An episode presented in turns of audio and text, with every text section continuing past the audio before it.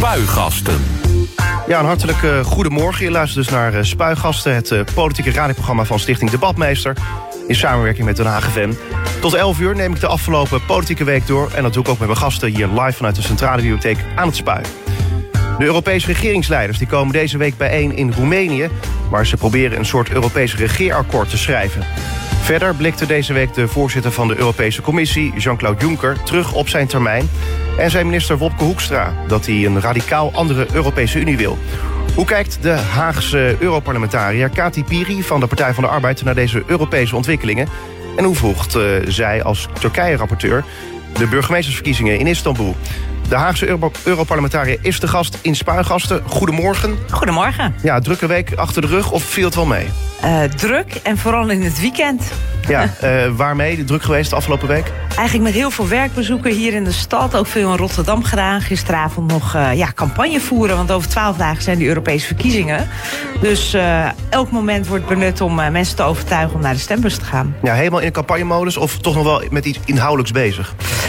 campagnemodus is volgens mij ook inhoudelijk, toch? Ja, kan. ja. ja. dus los van werkbezoeken die natuurlijk te maken hebben... ook met mijn werkterrein. ja, gewoon echt mensen in gesprek gaat met mensen waarom zij twijfelen e- om eventueel te gaan stemmen of niet. Uh, volgens mij een hele inhoudelijke campagne. Ja, dit half uur gaan wij met elkaar in gesprek. Uh, daarna kun je weer met uh, de bewoners in, in, Nederland in gesprek. Het stadsbestuur in Den Haag heeft hoge ambities voor de stad. Op het gebied van duurzaamheid is in Den Haag de afgelopen jaren gewerkt... aan het creëren van draagvlak en kennis. Het is de ambitie van het stadsbestuur om deze kennis en draagvlak om te zetten... in meer zichtbare uitvoering in de stad. De kadernota duurzaamheid van wethouder Liesbeth van Tongeren van GroenLinks... die wordt komende week in de gemeenteraad besproken. Maar hoe kijken de fractievoorzitters van GroenLinks en de Partij voor de Dieren... naar de duurzaamheidsplannen van dit college? In Spuigasten gaan Arjen Kapteins van GroenLinks... en Robert Barker van de Partij voor de Dieren in debat. Dat is straks in Spuigasten, maar eerst een overzicht... van de politieke ontwikkelingen van deze week. Het politieke weekoverzicht. Maandag 6 mei. SP-leider Lian Marijnissen die wil dat de burgers van de EU zich in een referendum kunnen uitspreken over grenzen aan de Europese integratie. In een lezing ter gelegenheid van de Europese verkiezingen stelden ze een nieuw Europees verdrag voor, een vrijheidsverdrag. In dit verdrag kunnen we regelen dat de Europese samenwerking echt vrij wordt, waarmee landen de mogelijkheid krijgen op onderdelen niet of niet meer mee te doen met de interne markt, zegt Marijnissen. Katapiri, een goed idee, zo'n vrijheidsverdrag? Uh, nee, het is niet echt uh, een soort Europese Unie en samenwerking waar ik als PvdA voor sta. Uh, ik denk dat mensen op 23 mei echt kunnen kiezen wat voor soort Europa zij willen. En wat Marijnissen eigenlijk wil is tornen aan een van de basisprincipes van de Europese Unie. Dat is dat in principe werknemers mogen kiezen om in een ander land te gaan werken. Uh, los van dat ik vind dat je referenda alleen maar moet houden over onderwerpen waar je vervolgens als er een nee uitkomt ook daadwerkelijk kunt doorvoeren.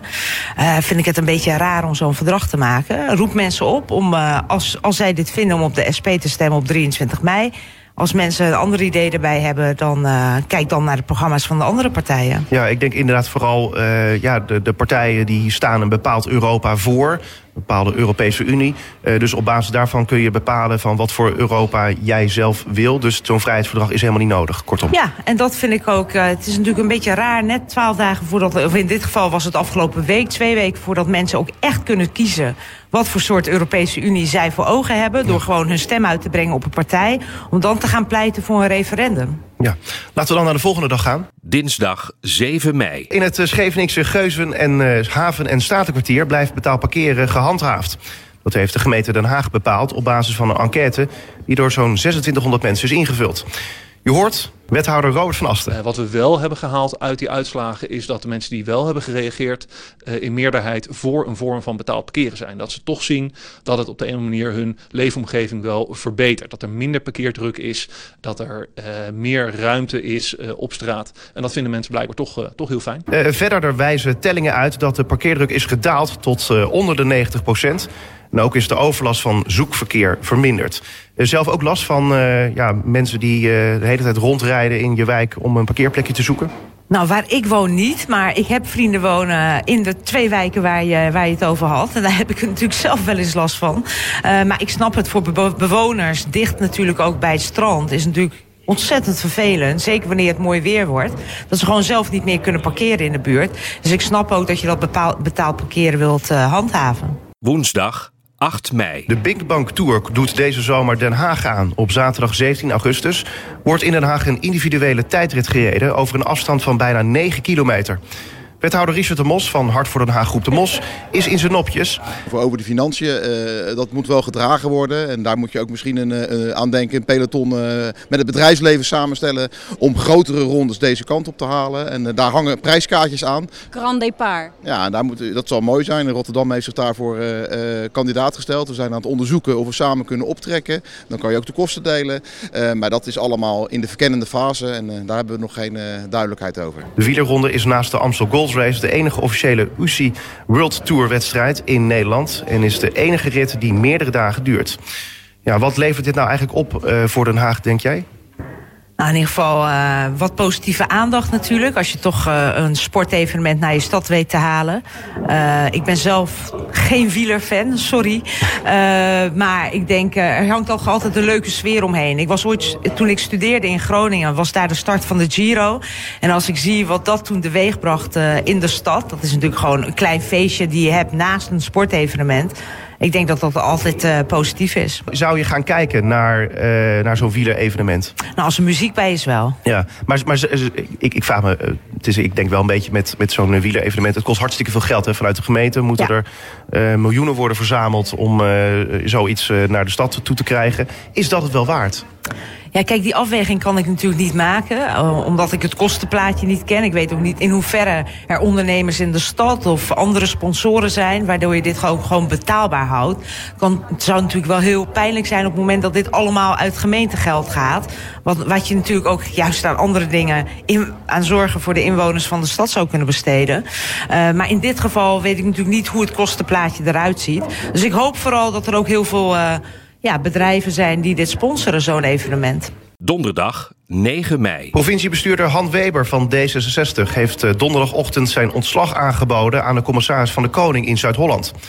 Volgens Weber kunnen, hebben ambtenaren belangrijke informatie over het warmteproject niet met hem gedeeld, waardoor hij het provinciebestuur en provinciale staten niet volledig heeft kunnen informeren omdat hij zijn informatieplicht niet heeft kunnen nakomen, stapt hij per direct op. Omdat ik uh, zeer recent heb moeten constateren, bij een terugblik die, uh, waar ik zelf opdracht toe had gegeven, dat er informatie uh, ambtelijk is gebleven, dus niet gedeeld is met mij. En daardoor heb ik deze informatie, die ik wel belangrijk vind, niet kunnen delen met provinciale staten. Ja, het is een politicus die extreem uh, zuiver in uh, de leer is. Uh, hij zou ook kunnen terugkeren. hij zou overigens niet kunnen terugkeren. Omdat hij zei van ja, ik, ik, ik stop er überhaupt mee. En in Zuid-Holland zijn ze natuurlijk ook bezig met het smeden van een nieuwe coalitie. Dus hij houdt er gewoon wat eerder mee op. Dus eigenlijk stelt het niet zoveel voor. Of denk je daar anders over? Um... Weinig impact heeft het, zeg maar. Nou, impact heeft het sowieso niet. Behalve dat je misschien uh, ja, deze belangrijke spelregel... wat we eigenlijk hebben in de Nederlandse politiek... wel in stand houdt. Hè? We zien het natuurlijk uh, op uh, provinciaal niveau. We zien het ook op landelijk niveau. Dit is echt iets wat uniek is voor de Nederlandse politiek. Dat je bijvoorbeeld als minister of in dit geval als gedeputeerde... als jij de raad of de Kamer niet voldoende informeert... ook al ligt die fout niet persoonlijk bij jou... je hebt wel die verantwoordelijkheid als bestuurder. Het is een principe wat uh, in heel veel landen... Uh, ja, dus een beetje raar opkijken naar die Nederlandse politiek. Ik vind het een, uh, een goede regel. En wat dat betreft uh, snap ik ook dat iemand uh, nou ja, die regel in stand houdt... en daar zelf consequenties uittrekt. Ja, hij had het ook niet kunnen zeggen, want anders waren we er nooit achter gekomen. Ja.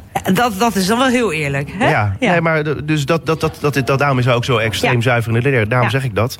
Uh, ik vraag, het is wat, wat, wat mij ook een beetje opvalt. Ja, een provinciebestuurder die opstapt. Uh, de aandacht daarvoor is minimaal uh, geweest. misschien hier en daar wat kunnen lezen daarover. Maar misschien ook omdat bijna niemand hem kent. Ken jij überhaupt één gedeputeerde in Zuid-Holland? Ja, uiteraard ken ik de PvdA-gedeputeerde. Maar nou, die, is geen je... die is geen deputeerde. Nee, nee, maar ik ken natuurlijk al onze mensen in de, in de provincie. Maar ik ja. moet je eerlijk zeggen, ik had uh, niet eerder van deze meneer gehoord. Oké, okay, nou, dan uh, weten we dat ook weer. Vrijdag 10 mei. Uh, het moet maar eens afgelopen zijn met het onnodig toeteren... het geluid van harde muziek uit auto's... of het knipperen van lichten. De politie en de gemeentelijke handhavers die gaan extra opletten... en overtreders bekeuren met flinke boetes. Dus wordt de komende zomer extra gehandhaafd op hotspot-locaties in Scheveningen en rond Klingendaal om geluidsoverlast door het rijdend wegverkeer aan te pakken. Ook zelf last van uh, toeterende auto's door jouw buurt? Geen last van, gelukkig. Uh, ik, uh, ik heb uh, een tram die voor mijn huis langs rijdt en, en treinverkeer. Maar ik moet je eerlijk zeggen, ik ben opgegroeid aan een van de drukste straten in Utrecht. en ik hoor dat soort dingen gewoon niet. Het lijkt wel, ja, en wat dat betreft echt een stadsmens. Het gaat helemaal langs mij heen. Ja, de, maar of, of de buurt waar je nu woont is zo enorm rustig dat je... Nee, die is niet, uh, die is niet rustig. Ik woon naast het Centraal Station, dus daar is behoorlijk wat geluid. Ja. Uh, ik weet dat, er, dat als ik soms gasten heb die zeggen... jeetje, wat een geluid heb je hier. Ik hoor het niet. Nee, maar goed, eh, als je door de stad uh, wandelt, fietst, loopt, rijdt, ja. noem het maar op... Dan kom je ze wel eens tegen, die ja. bruiloft ja, ja. stoeten eigenlijk... die dan nou ja, toeterend door de hele stad heen rijden. Ja, en zeker natuurlijk in Scheveningen, waar ik het wel eens, uh, wel, wel eens tegenkom. Kijk, op het moment dat het natuurlijk echt gewoon een structurele overlast geeft voor de bewoners, moet je daar natuurlijk ook iets aan doen. Uh, het is jammer dat dit niet gewoon eigenlijk vanzelfsprekend is. Dat je prima muziek kan luisteren in je auto, maar dat niet de hele straat hoeft mee te genieten door je ramen naar beneden te doen. Ja, dus eigenlijk uiteindelijk wel goed dat dit dan wordt. Uh, Kijk, als er een aangepakt. regel is, dan moet je dat ook handhaven. En zeker als er ook klachten zijn vanuit bewoners, snap ik dat heel goed. Zaterdag 11 mei. De vier extra nachtvergunningen voor Haagse horecazaken die tot nu toe zijn aangevraagd, komen allemaal van zalencentra voor bruiloften en partijen. Dat staat vandaag in het AD. Haagse raadsfracties zoals de Haagse Stadspartij, de Partij van de Arbeid, Dierenpartij de, en NIDA die vrezen nog steeds dat uh, horecawethouder Richard Termos bedrijven bevoordeelt. Ja, is het niet uh, omdat de vergunningen alleen gaan naar horecazaken die groter zijn dan 1000 vierkante meter, dan wel omdat wie het eerst komt, wie het eerst maalt. De methode, wie het komt, uh, eerst komt, uh, wie het eerst maalt, die wordt eigenlijk niet zo vaak gebruikt bij de gemeente, voor zover ik weet. opvallend dat het dan hierbij wel wordt gebruikt. Ja, het lijkt, ik vind het ook een ontzettend raar principe. Hè? Je gaat ook niet zeggen als stad, nou, we hebben 10.000 uitkeringen. Wie het eerst komt, wie het eerst maalt. Ik bedoel, het zijn. Uh, ja, uh, het is natuurlijk een bizarre principe. In principe uh, geef, je al, geef je aan waar je aan moet voldoen om uh, een vergunning te krijgen. Dan is er een deadline waarvoor je je moet aanmelden. Dat heet gewoon goed bestuur. Mensen informeren. Mensen kunnen zich voorbereiden. En een soort uh, de sterkste wind. Want dat is het natuurlijk. Met uh, wie het eerst komt, wie het eerst maalt. Ja, dat is eigenlijk een principe die gewoon helemaal niet thuis hoort in het, in het Nederlands bestuur. Dus wat zou dan, ja, straks zitten hier twee raadsleden. Wat zouden die dan moeten doen? Die dit moeten terugdraaien of iets dergelijks? Ja, je moet gewoon de, de regels, iedereen die daaraan voldoet, moet gewoon zo'n vergunning in principe kunnen krijgen. Als dat, als dat er meer zijn dan er kunnen worden afgegeven, dan moet je een eerlijk principe houden. Desnoods doe je dan een loting, maar dan is het tenminste eerlijker dan, uh, goh, u wist de informatie eerder, u had uw papieren eerder op orde, uh, dan maakt u meer recht. Dat is natuurlijk uh, ja, een raar principe. Dan nog een ander feitje. Zalencentrum Opera, die dus zo'n extra nachtvergunning heeft gekregen, is toevallig ook sponsor van Groep de Mos en was razendsnel met het indienen van de aanvraag. Partijen zoals de Haagse Stadspartij, Partij voor de Dieren en NIDA... die vinden dat het riekt naar belangenverstrengeling van de wethouder. Ze hebben geen hard bewijs, dus wat vind je eigenlijk van die aantijgingen?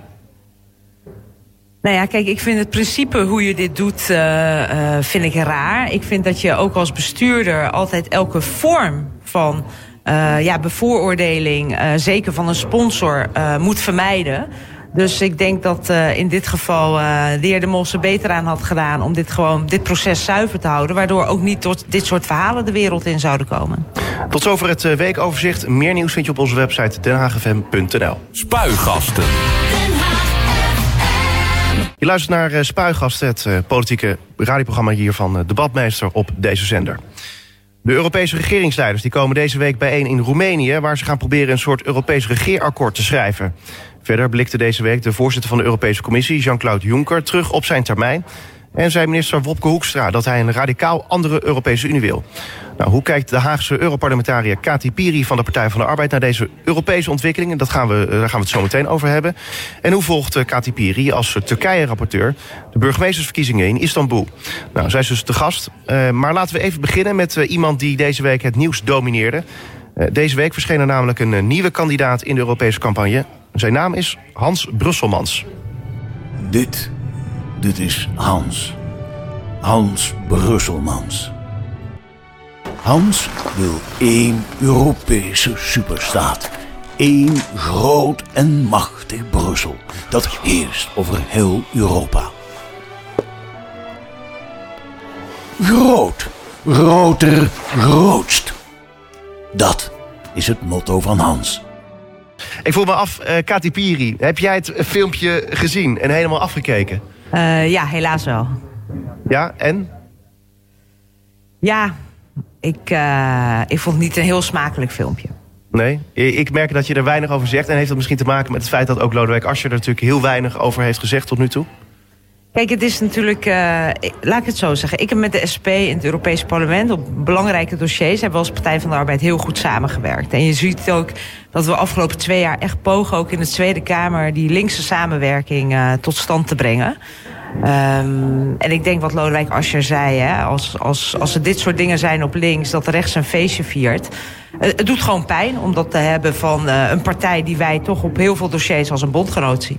Ja, uh, en Frans Timmermans heeft er zelf heel weinig uh, zelf ook over gezegd. omdat hij natuurlijk ook hoofdrolspeler is in dit hele verhaal. snap je dat? Ja, wat had die man moeten zeggen? Nou ja, dat hij het onsmakelijk vindt. Ja, ik denk dat dat vanzelfsprekend is, toch? Ja. ja. Nou ja, maar ik vraag me wel af, waarom die terughoudendheid hierover? Want het is een, ja, een, een, een beetje Amerikaanse vorm van campagne voeren van ja. de SP. Ehm, waarom denk, dan? Ja, waarom zou je hierin mee moeten gaan? Hè? Dus een soort aanval, in dit geval van de SP op onze lijsttrekker, op Frans Timmermans. Ja, op het moment dat je daarin terugslaat, waar we helemaal geen behoefte aan hebben... dan wordt het een soort ruzie. Hè? Nou, wat ik zeg, volgens mij zijn er genoeg uitdagingen waar we samen voor staan. Uh, wij zien de SP niet als de vijand in deze verkiezing... of niet als de grote opponent. Maar zijn jullie wel dus? Sorry? zijn jullie wel dus? ja, nou ja, dat is jammer. Ik vraag me ook af of de gemiddelde SP'er dat zo ziet. Ja. Um, ik denk bij uh, de SP in deze manier van uh, campagne voeren ook wel van... ja, wat, uh, wat willen ze nu eigenlijk hiermee zeggen? Goeie vraag, want ik hoorde vooral uh, nou ja, hun kritiek uh, kennelijk op uh, hoe zij de Partij van de Arbeid en Frans Timmermans zien. Maar ik hoorde weinig van de ideeën van, van de SP zelf. Dat was denk ik ook. ja, weet je, dit is een, een, een vorm van politiek dat we wel kennen uit het buitenland. Gewoon heel persoonlijk aanvallen op mensen. Wat, wat mij opviel is dat hij eigenlijk gewoon bij heel veel Nederlanders slecht is gevallen. Ook bij niet-PVDA-leden. Die zeggen, ja, moeten wij ons nou echt op dit niveau uh, gaan verlagen? En daar ja. ben ik het eigenlijk wel mee eens. Ik hou niet van dit soort politiek. Politiek gaat, ik denk dat de mensen daar ook niet van houden. Uh, we zitten net weer voor een stembusgang op 23 mei. Je moet het hebben over verschillende ideeën. Uh, elkaar daarop bestrijden en niet op de man af uh, man gaan spelen. Dat snap ik. Maar uh, ja, ik bedoel, de Partij van de Arbeid is heel terughouden met het reageren op. Nou, ik ben blij dat jij daar al iets meer in die zin over zegt. Ehm, maar met deze politiek uh, die wordt bedreven... dan, nou, als we het hebben, iets totaal anders hoor... maar ja. als de PVV iets zegt... Uh, dan willen partijen daar juist heel erg afstand van nemen. Ja. Dan, dat, dat is een vorm van politiek bedrijven. Afstand nemen van bepaalde zaken... of je, je afkeer uh, uitspreken daarover. Dat had de Partij voor de Arbeid toch ook sterker kunnen doen? Ja, nou, Lodewijk Asscher is denk ik duidelijk geweest... dat we niet een feestje hadden na dit filmpje. Ja, dat was maar heel sumier wat hij zei daarover. Ja, in een, in, in een tweet. Maar nogmaals, ik denk dat verkiezingen erover gaan... dat mensen straks kunnen uh, vertellen op wat voor soort manier zij die Europese samenwerking zien. Dus ik, ik ben gewoon blij dat mijn partij ook een mogelijkheid aanklampt om nu ons eigen verhaal te vertellen.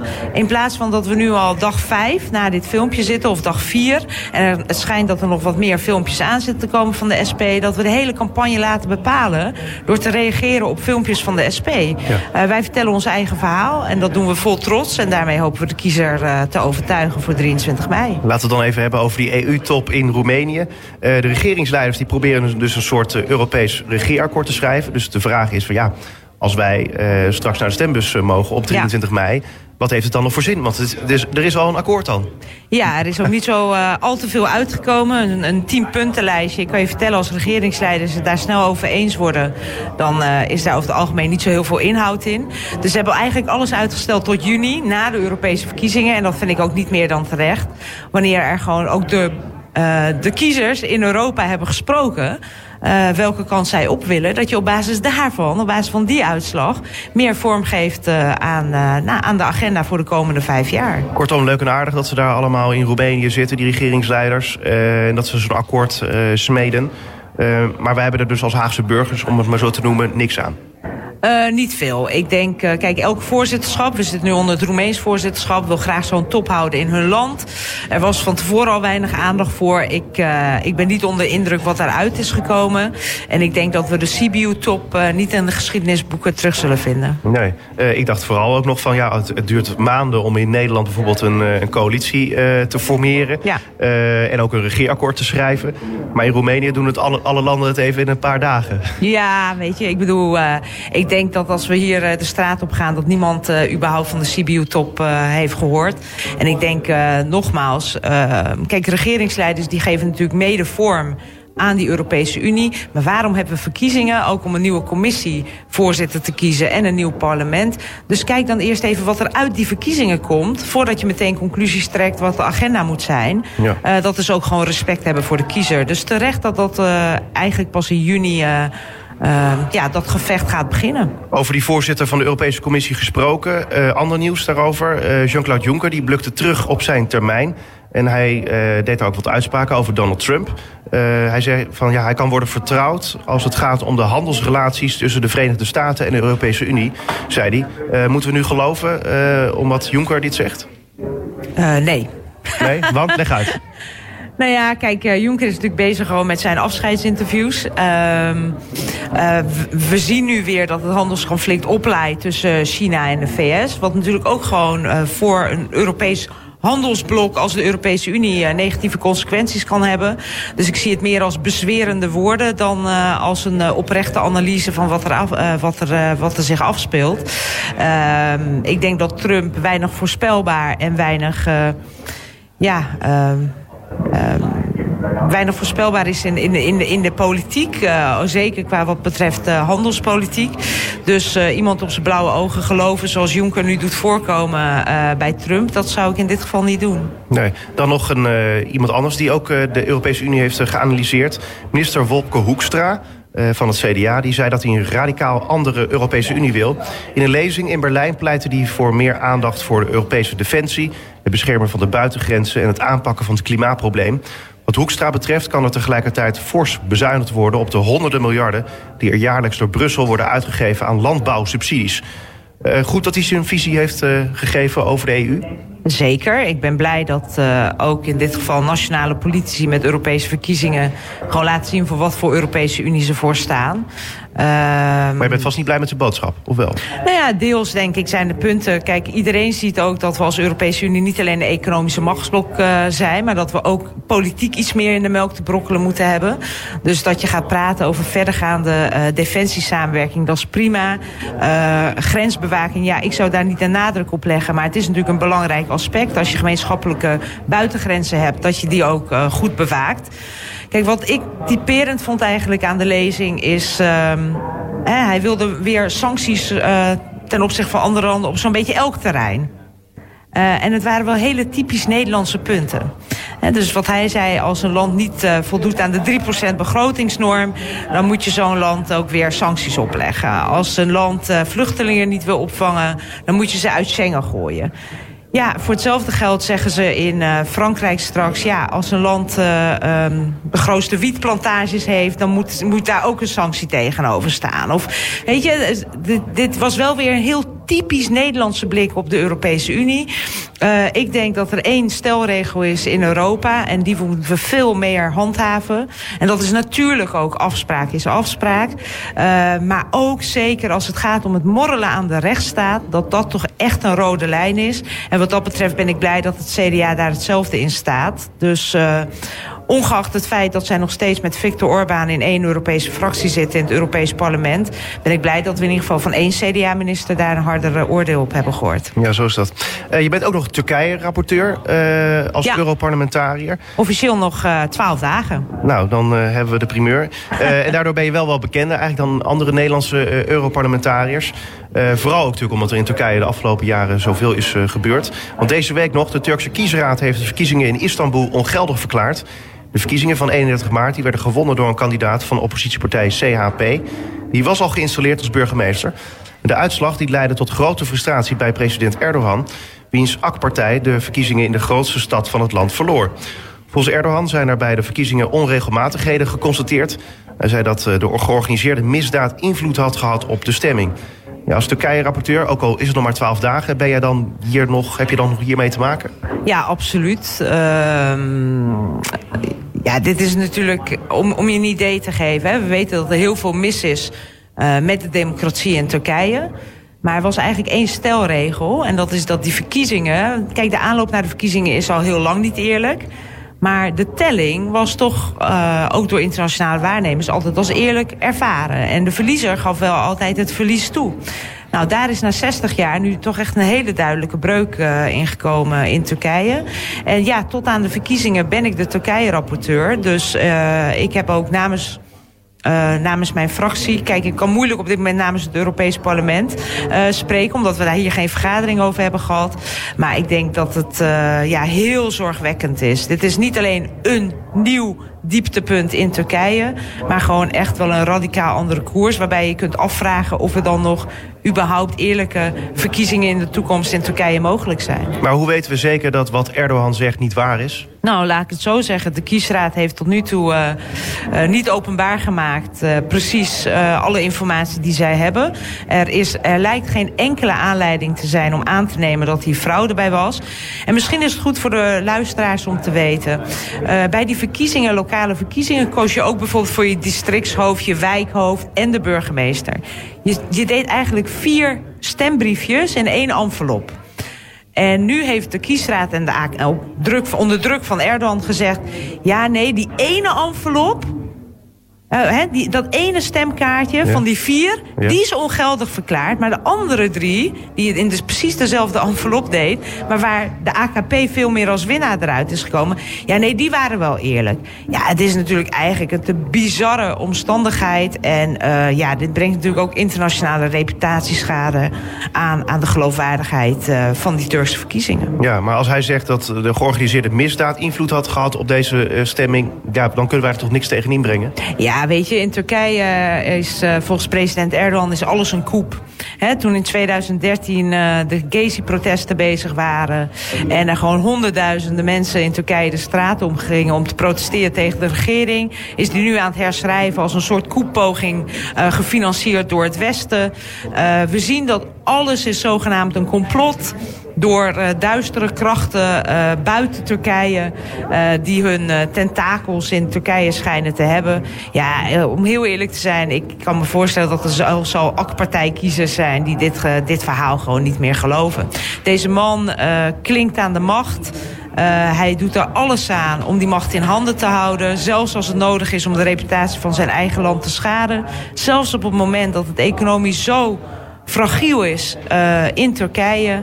Um, we wisten dat dit een optie was. Dat hij de kiesraad zo onder druk zou zetten. Dat hij zelfs nieuwe verkiezingen afdwingt.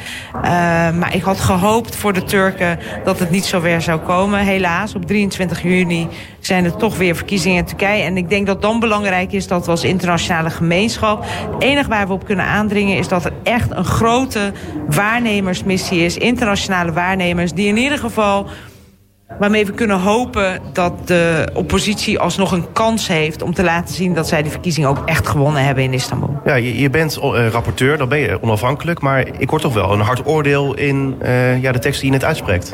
Ja, ik denk dat het een misverstand is om te denken dat ik onafhankelijk ben. Ik, uh, ik ben rapporteur namens het Europese parlement en namens een meerderheid daar. Ik kan u vertellen dat wat ik nu zeg... waarschijnlijk een grote meerderheid in het Europese parlement zou steunen. Dat is niet zozeer onafhankelijk of objectief maar wel spreken namens de meerderheid van het parlement. En die vervolgens natuurlijk ook kiezers in de Europese Unie uh, uh, vertegenwoordigen. Wij uh, hebben ons hard gemaakt voor respect voor mensenrechten in Turkije. Daarop zien we gewoon een gigantische achteruitgang in het land. En ik ben eigenlijk trots op dat we als parlement uh, um, ja, ons daar altijd ons geluid in hebben laten horen. En tot nu toe heb ik daar altijd ook steun voor gehad uh, in Nederland. Ja, uh, daarmee heb je natuurlijk ook in die zin naam gemaakt. Maar twaalf dagen toch nog maar rapporteur. Uh, betekent dat dan, stel dat je herkozen wordt als uh, PvdA in het Europees Parlement, dat je dan ook weer rapporteur kan worden? Of mag Zeker blijven? kan worden. En, en vaak is het zo, iemand die, het, uh, die al een bepaalde positie heeft. ja, als daar naar tevredenheid naar wordt gekeken door de andere partijen. En dat was de afgelopen vijf jaar zo. Dat je in principe ook gewoon dat werk kan voortzetten. Ja. Uh, op 23 mei zijn de Europese verkiezingen. Uh, ja, ik denk dat ik je alleen maar veel succes daarmee kan wensen, toch? Dankjewel. Ja, ga jij stemmen? Uiteraard gaan we stemmen. Ja. Zo hoort het. Nou, en dat proberen we ook de luisteraars natuurlijk op te roepen... om dat vooral te gaan doen. Op 23 mei, de Europese verkiezingen. Kati Piri, Haagse uh, PvdA-Europarlementariër. Dankjewel. Dankjewel. En we gaan het hebben over duurzaamheid. Want het stadsbestuur heeft hoge ambities voor Den Haag. Op het gebied van duurzaamheid is in Den Haag de afgelopen jaar gewerkt... aan het creëren van draagvlak en kennis... Het is de ambitie van het stadsbestuur om deze kennis en draagvlak om te zetten in meer zichtbare uitvoering in de stad. De kadernota duurzaamheid van wethouder Lisbeth van Tongeren van GroenLinks wordt komende week in de gemeenteraad besproken. Maar hoe kijken de fractievoorzitters van GroenLinks en Partij voor de Dieren naar de duurzaamheidsplannen van dit college. In Spuigasten gaan Arjen Kapteins van GroenLinks en Robert Barker van de Partij voor de Dieren in debat. Beiden goedemorgen. Goedemorgen. Fijn dat jullie er zijn. Uh, alle daken in Den Haag moeten groen of wit worden. En als ze niet groen of wit zijn, dan moeten de daken zonnepanelen of zonneboilers hebben. Groene daken die zien we de laatste jaren al steeds meer. Met beplanting van de dakbedekking. Uh, dakbedekking. Maar witte daken zijn nog relatief onbekend. Het idee is dat dit de warmte van de zon weer kaatst en dat het zo het gebouw eronder koeler blijft. Uh, goede plannen, denk jij, uh, Arne Kapteins van GroenLinks? Ja, dat, uh, dat denk ik zeker. Deze, deze nota die we nu in de Raad gaan vaststellen... markeert een omslag in het denken. We zetten de wissel om. We gaan, vanaf nu gaan we alles duurzaam doen. Dat, dat, dat, dat is eigenlijk wat, wat, wat er staat. En dat betekent dat we van studeren naar uitvoeren gaan. Dat we, dat we van plannen bedenken naar plannen uitvoeren gaan. En dat we ja, dat, die daken, dat is een heel goed voorbeeld. Uh, uh, om om uh, de, de slag te gaan maken, moet, worden alle daken in Den Haag in kaart gebracht. En het liefst natuurlijk, natuurlijk zonnepanelen of een uh, groen dak, hè, een grasdak of een vegetatiedak. Omdat, omdat dat uh, de warmte heel goed vasthoudt. Uh, en ook goed tegen het regenwater, toch? Precies. Hè, dat, dat, dat, dat, een groen dak is meer een klimaatadaptieve maatregel, zoals, zoals dat dan heet. Da, da, daarmee voorkom je dat, dat de stad verder opwarmt. Maar als het allemaal niet kan, dan, dan moet een dak tenminste wit worden. Want daarmee zorg je ervoor dat, dat, dat de zon weer kaatst wordt. Waardoor de opwarming van de stad ook tegen wordt gegaan. Ja. heb je zelf al een wit of een groen dak? Nou, ik, ik heb toevallig net, net een huis gekocht. En uh, natuurlijk ga ik daar zonnepanelen op het dak leggen. Nou, daar houden we je aan. We komen binnenkort even kijken. Uh, Robert Barker van de Partij voor de Dieren. Zelf al een groen of een wit dak? Uh, ik heb een groen dak. Een groen dak? Ja. Dus gras? Ja, uh, nou, het zijn vaak sedumplantjes, vetplantjes. Oké. Okay. Uh, nou, daar, daar kan GroenLinks het sowieso mee eens zijn. Maar goed, jullie zijn natuurlijk in die zin voor zoveel mogelijk uh, duurzaamheid. Alleen op jullie eigen uh, manieren. Uh, het plan, zoals Arke zegt, van ja, hartstikke goed plan. We gaan nu eigenlijk echt stappen zetten op het gebied van duurzaamheid. hoe denkt de Partij voor de Dieren daarover? Um, ik zie eigenlijk nog niet echt die stappen. Um, ik zie vooral het oude collegebeleid, wat gewoon in een nieuw jasje wordt gestoken. Dus eigenlijk een beetje oude wijn in nieuwe zakken. Um, maar ik, ik zie niet echt die versnelling. Want we hebben natuurlijk in het coalitieakkoord een mooie ambitie vastgelegd. Um, maar meer dan dat zie ik niet in deze nota terug. Ja, maar als het oude college het al hartstikke goed deed... dan zou je kunnen zeggen, dan krijgt ook GroenLinks voor dit een pluim. Maar dat vind je ook niet. Nee, en ik denk GroenLinks ook niet. Als in ieder geval uh, vier jaar terug, uh, de afgelopen vier jaar vond GroenLinks dat ook niet. Um, nee, ik denk dat het oude collegebeleid deed heel veel uh, met woorden, maar weinig daden. Um, en dat zet dit college eigenlijk voort. Ja, is dat, is dat waar, Arne Kapteins? Nee, dat, dat, is, dat is zeker niet waar. Kijk, kijk wat natuurlijk wel, wel klopt, is, is dat, dat, dat, dat we dat op zich geen nieuwe dingen verzonnen zijn. Dat, dat, dat hoeft ook niet. Hè. Er, is, er is door het vorige college uh, zijn, zijn heel veel goede plannen gemaakt. Alleen wat, wat, wat uh, de grote omslag nu is, is, is dat er ook geld beschikbaar is en dat we daadwerkelijk naar de uitvoering gaan. Dus, dus uh, ja, als, je, als je op zoek was naar, naar, naar nieuwe frivole dingetjes, ja, die, die staan er niet in. Het is ook een kadernota, maar het is wel een, een totale omslag naar het, het aanpakken van, van die hele grote duurzaamheidsopgave die we hebben... en die enorme ambities die we als stad Den Haag eh, daar, daar ook bij hebben. Ja, maar Arjen, eh, ja, ik, was eergezegd, ik had eerder gezegd wel die frivole leuke dingetjes eh, verwacht in die kadernota. Maar dat is misschien slecht verwachtingsmanagement van mij geweest. Maar ik dacht van ja, we hebben een GroenLinks-wethouder... die echt met duurzaamheid echt als onderwerp nu in de portefeuille heeft. Dus ik verwachtte er wel wat van. Ja, en, ja, en ik, die verwachting die, die, die is wat, wat mij betreft ook terechtgekomen ook in, die nota. Na- namelijk namelijk dat, dat we gewoon aan de slag gaan. Dat we, hè, we, willen deze collegeperiode, dus voor 2025 willen we 25 tot 30.000 hu- huizen eh, nog, nog van het aardgas gaan, gaan afhalen. Nou, om, om, om, dat, om, dat, om dat te doen moeten we... eh, dat, dat, dat zijn duizenden huizen per jaar. We, we, we, we, hebben dat echt nodig om, om ervaring op te gaan doen. En om- dat daarna verder over de stad uit, uit te kunnen gaan rollen. Ja. En dat is, dat is misschien niet, niet, eh, niet, niet, niet sexy en niet nieuw. Maar, maar wat, wat wel nieuw is, is, is dat we het nu echt gaan doen. Ja, eh, maar eh, zoals wat Robert Barker van de Partij voor de Dieren zegt... ja, het is gewoon, ja, eigenlijk... ja, het is bestaand collegebeleid van het vorige college. Eh, in hoeverre eh, ja, is dit dus allemaal al bepaald in het vorige collegeperiode... en wordt er nu, je zegt zelf, we gaan nu pas eigenlijk echt wat doen. Kijk, het zou, het zou, het zou nat- natuurlijk ook, ook een beetje raar zijn als, we, als, als, als, als dit college weer met allemaal nieuwe plannen zou, zou, zou komen. Hè. Dus, dus, dus om, om voor te bouwen op wat er ligt, dat, dat, dat, dat lijkt me eh, eh, heel erg verstandig. Ook om, omdat we. Eh, al- als, we als, als, als we weer twee jaar zouden gaan eh, studeren, dan, dan, dan zouden we weer twee jaar tijd kwijt zijn. En die tijd die hebben we gewoon niet. Eh, dus laten we de mouwen opstropen en gewoon aan- aan- hiermee aan de slag gaan. Ik zag Robert Barker al nee, knik, nee knikken. Ja, ja, ik denk dat als je kijkt, eh, het nieuwe college zegt tien jaar eerder te willen eh, klimaatneutraal te willen zijn. Eh, als je dan het bestaande collegebeleid van het vorige college door blijft voeren, dan kom je daar niet. Want eh, je hebt een, een ambitieuze ambitie en je doet eigenlijk vrij weinig extra. Maar dan kom je Eh, uit op 2040 in plaats van 2030. Ja, Nou ja, ik ben. Ik ben we- dit, dit, dit college doet wel wat extra. Wij halen. Eh, We hebben 6 miljoen euro nu al extra beschikbaar om de plannen uit te gaan voeren. En eh, natuurlijk straks als we onder de juiste voorwaarden eh Eneco kunnen verkopen... dan hebben we ook in het, in het coalitieakkoord afgesproken... dat echt een heel groot deel van dat geld direct naar deze duurzaamheidsplannen gaat. Ja, dat is wel een ding. Want het stadsbestuur heeft de komende vier jaar, eh, vier jaar, mind you, eh, 374 miljoen euro te besteden om alle duurzaamheidsplannen te betalen. Dus daar gaat nog, kijk dan denk ik, oh die 6 miljoen waar je het nu over hebt, hartstikke weinig. Peanuts.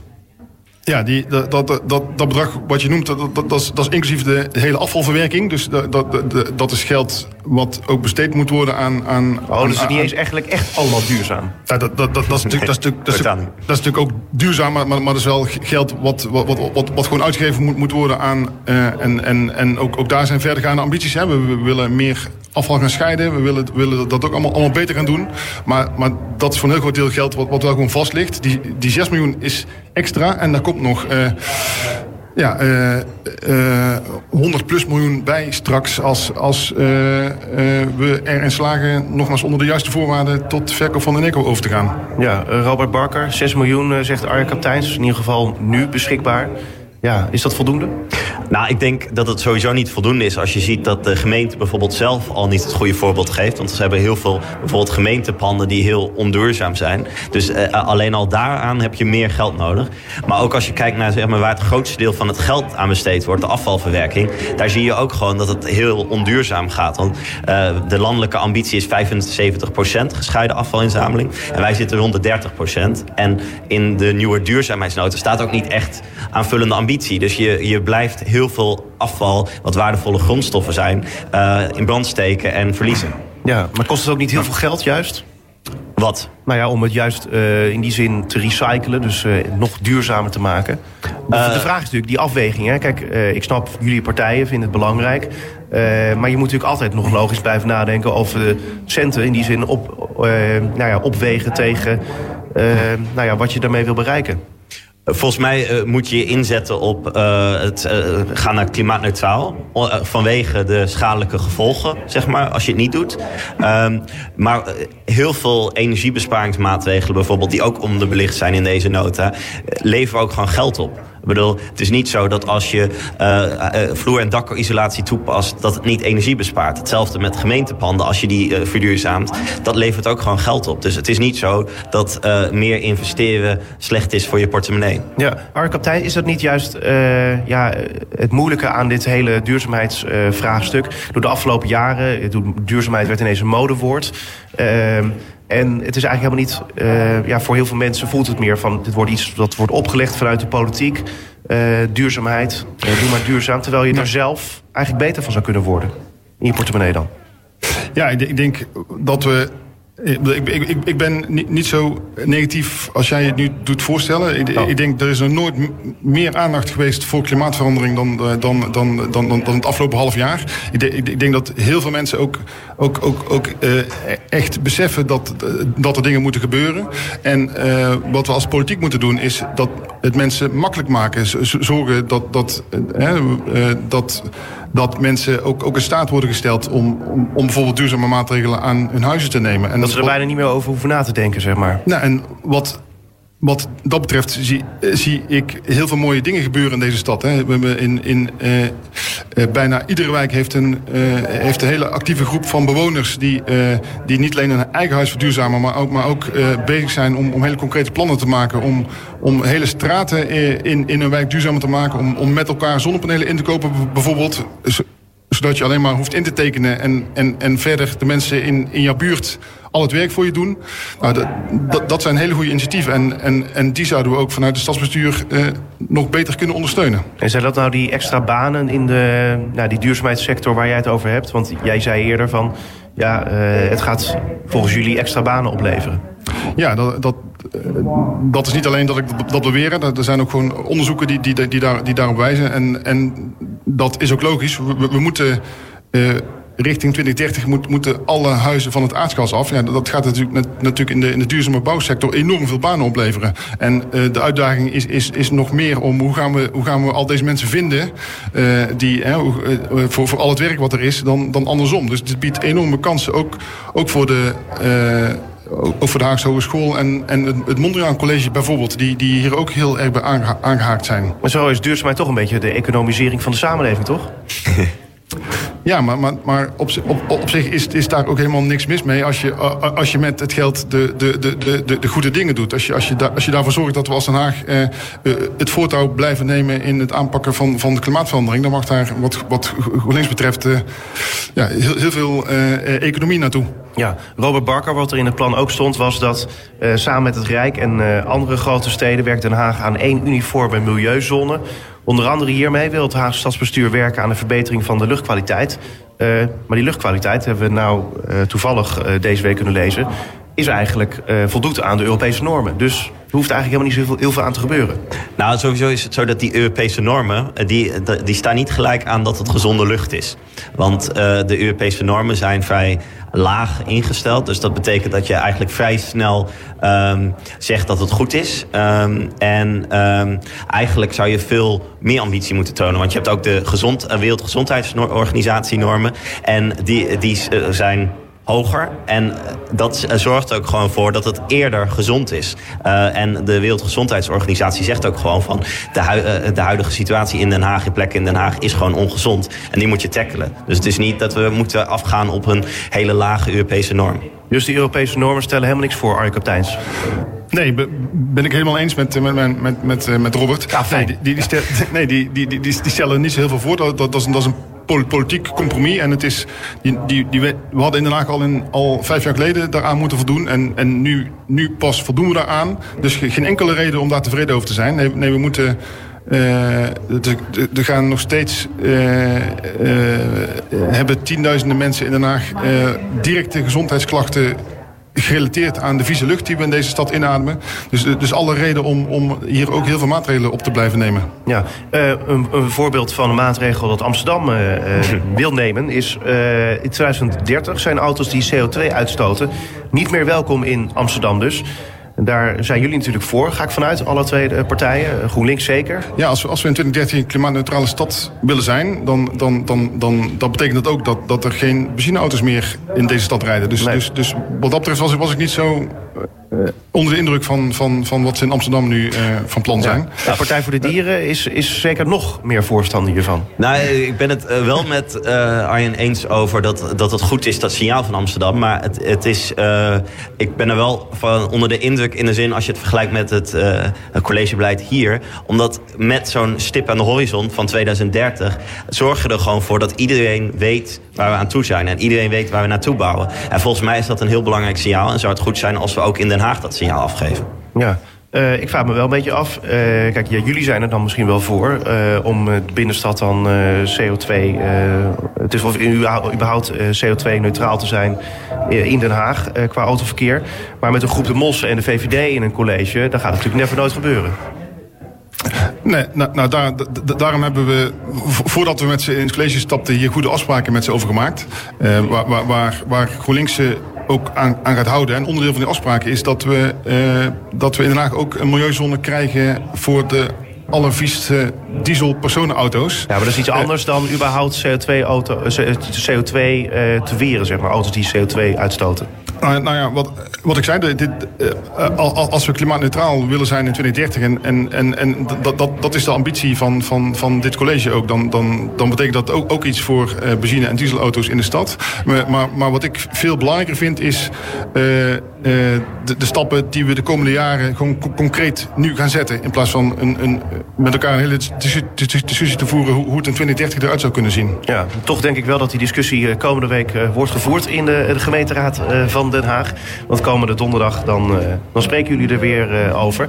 Uh, dank in elk geval dat jullie hier te gast waren. Dit was Spuigasten voor deze week. Dus met de Haagse fractievoorzitters Arne Kapteins van GroenLinks... en Robert Barker van de Partij voor de Dieren. Dank jullie wel beiden.